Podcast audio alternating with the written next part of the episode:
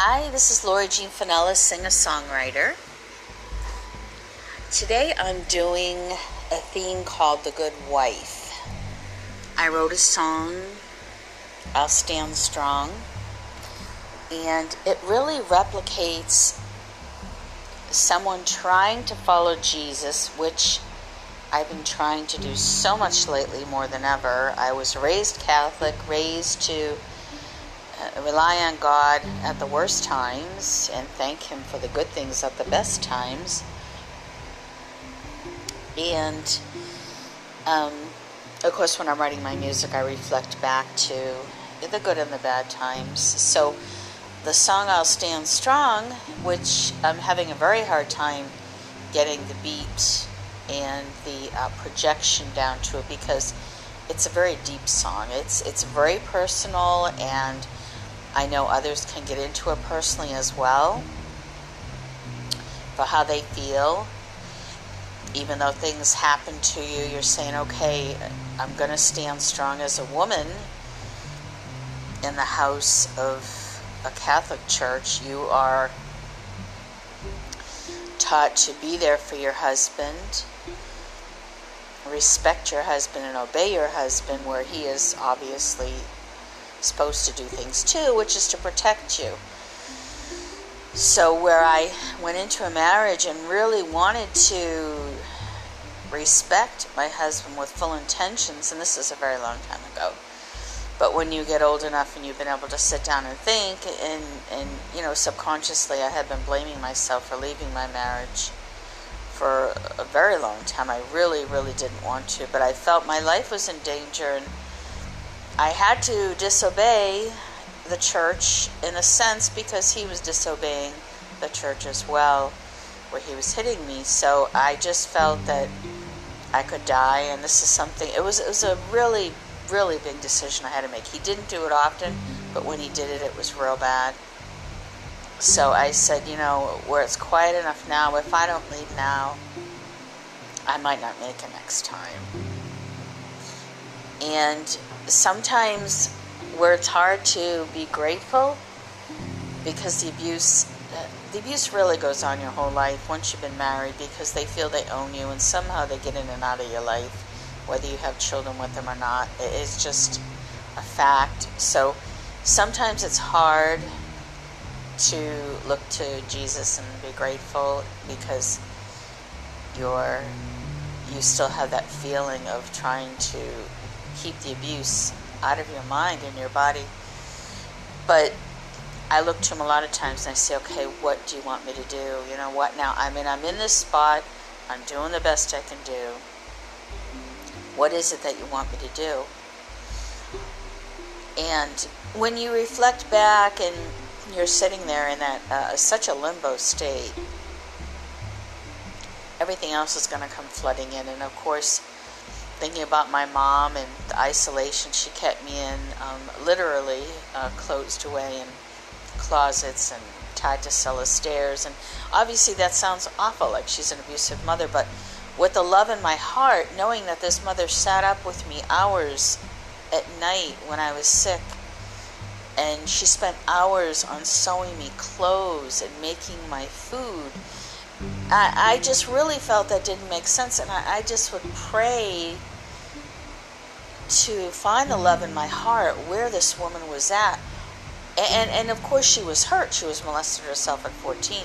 But really, really, where was she at? And running from abuse, where I knew, um, you know, God doesn't put on you more than you can handle. I mean, for over 20 years, having a stalker, which I feel was friends with my ex, follow me and do god awful things to me. Um, and, and, it was it was constant, and I, I just kept saying to myself, how do I have strength to get through this? Well, unfortunately, I, I, I, was going through it. I had to go through it, and it was it's part it was part of my life, and I'm sad about it. But it brought me down to seeing exactly what I had to do to survive at that point. And if you had a child and you felt your child was going to be molested in any way. I mean, the things you do are just erratical, or radical, I should say, excuse me. Eh, they're just way outside of the box. So I had to understand, I mean, whether or not she snapped or she really felt the action she was doing was to protect me, whether or not she was telling the men that wanted me that she was doing certain things to me herself or that she felt in my mind it would keep me away from them. Um, I, I'm not sure, but I really have to believe because I've seen some things I've had to do to survive that seem really weird. And sometimes these people are so weird and crooked in the head, and they're high up people, people next door. I've gotten into that before. Most of you know this. So, I mean, you're, you're left in a, a spot. You can't just pick up the phone and call the police, call the FBI, even the CIA. I mean, it just doesn't work that way because so many people are involved in crime that sexual abuse is, I think, number one at the top. That is very striking in crime that people want to get involved in. And um, so I really, really, and I think I have really found a place in my heart for my mom, seeing the horror that she had gone through.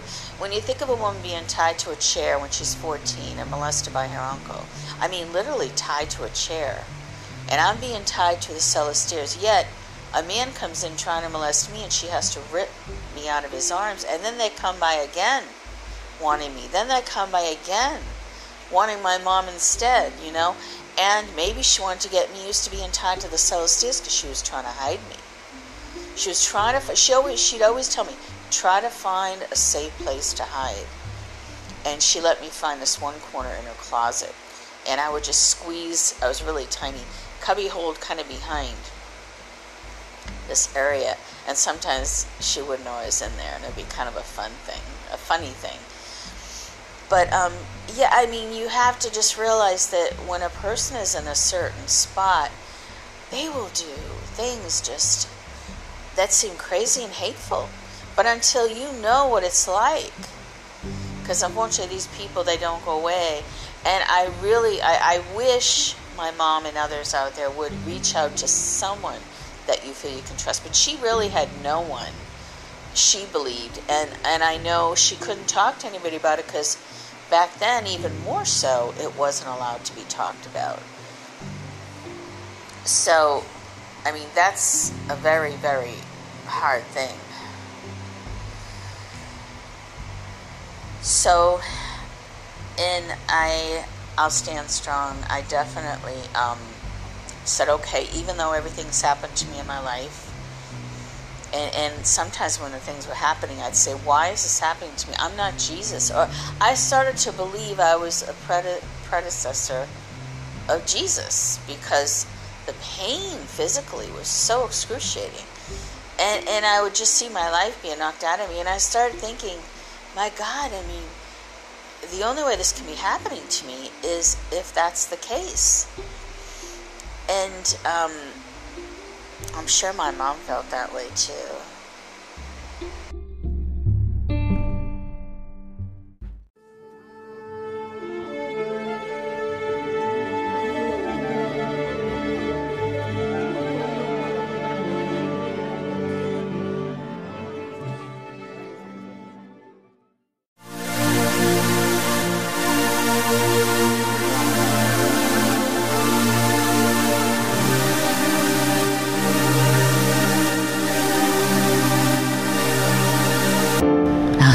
Strong when I see your face. I'll stand strong when I doubt myself to the strength I have to hold on.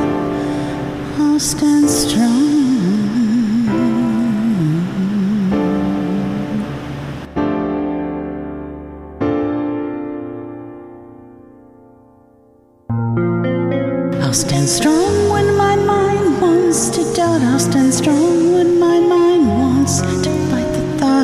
Positive emotions, I'll stand strong. I'll stand strong when I want to scream, I'll stand strong. When I want to cry, I'll stand strong to myself. When I want to know why I've been treated with no respect, when I want an explanation, I'll stand strong.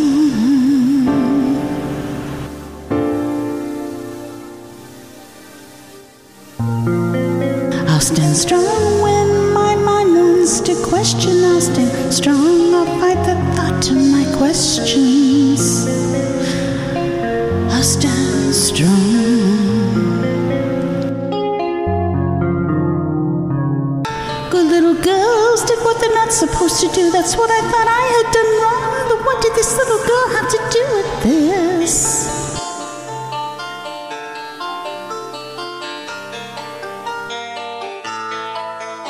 I want the answers to my pain. Sometimes I think of Congo, but it only comes in again. It's in everything I do, every emotion I have.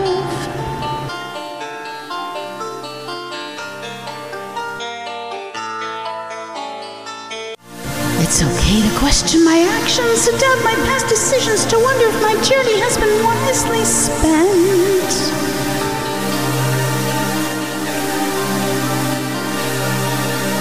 At the end of it all, I'm not perfect. This is not supposed to happen. I'm not Jesus, but I will continue to try hard to live up to life's expectations.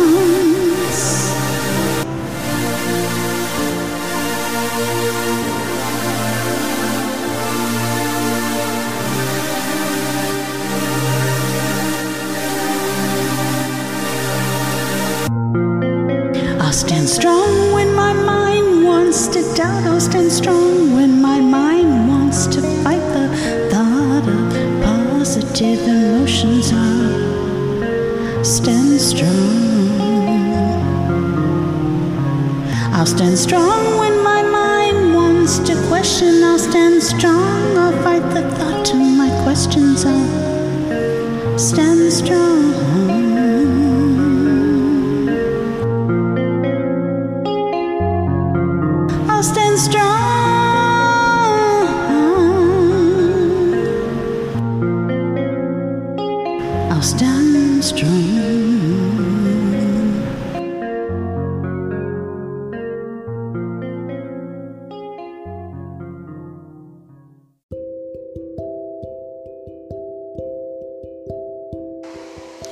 for listening to Lori Jean Finella, Singer Songwriter Podcast.